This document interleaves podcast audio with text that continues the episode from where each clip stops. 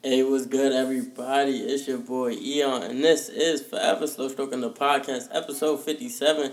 And we're going to be getting into earnings season continued, right? So, we have a continuation of the earnings season, and I got some stuff for y'all, right? But first, let's go over this. I got to say, I am not a financial advisor. However, I do have gems for you. You already know me.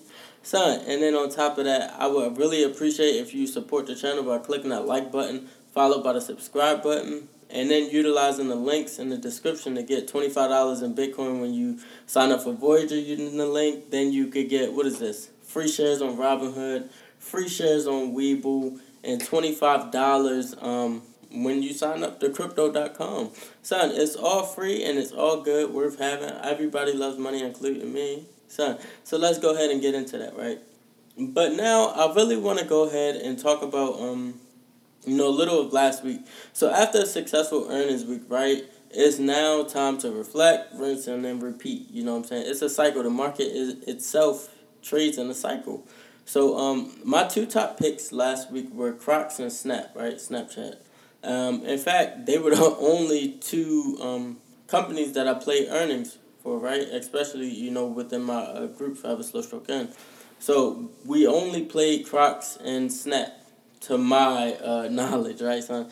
Um, so Crocs was my favorite because it mimicked Nike's, you know, um, move uh, post earnings, and that's what I was going for. I said, hey, Crocs could duplicate this, and it really did, right? So um, Nike gapped up, you know, to 52 week highs, right? And then I was like, all right, so let's see if Snap can do the same. I mean, not Snap, Crocs can do the same thing um, especially because Crocs uh, has consistent increases in their product sales. So I was really like, I know they'll beat, and if they do beat, I'll expect a gap up like Nike. And that's really what happened, right? And then also, you got to remember Crocs has different uh, collaborations with celebrities and other designers, right? I think they just um, was talking about one of their shoes being, um, you know, tagged up with another designer. I can't think of the name right now.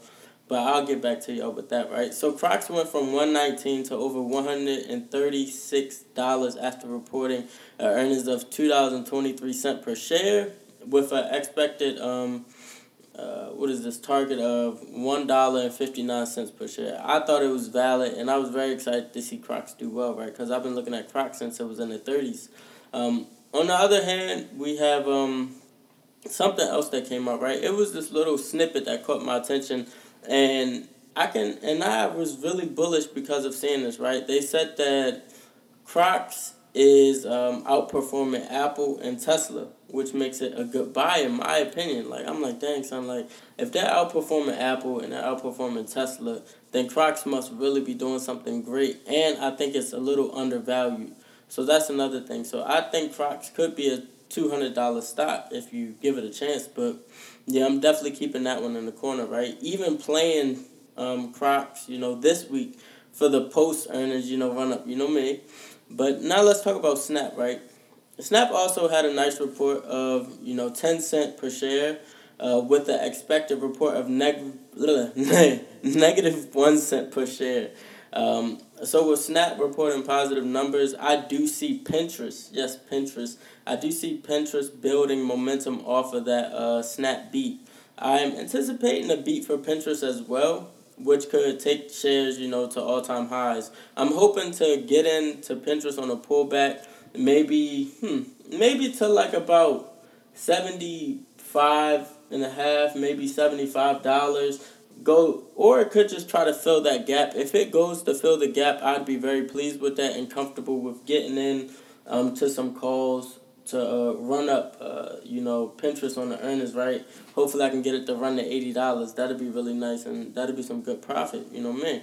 Look, son, there's so many more. However, um, one that I'm definitely looking at is uh, what is this? Microsoft. Microsoft has been so consistent, and I think Microsoft could really bring some good returns. And in general, just holding shares of Microsoft is definitely valid and it always pays off because if you look at the chart, you know what I'm saying, over many years, like well over 10 years, you can see that Microsoft has been in a consistent uptrend.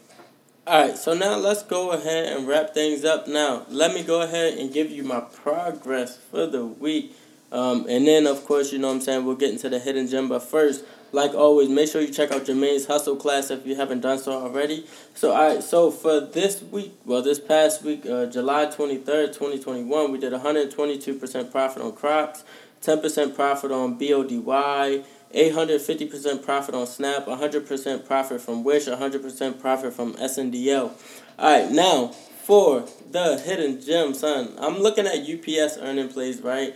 And then also, uh, like I said, Microsoft also got Microsoft on watch.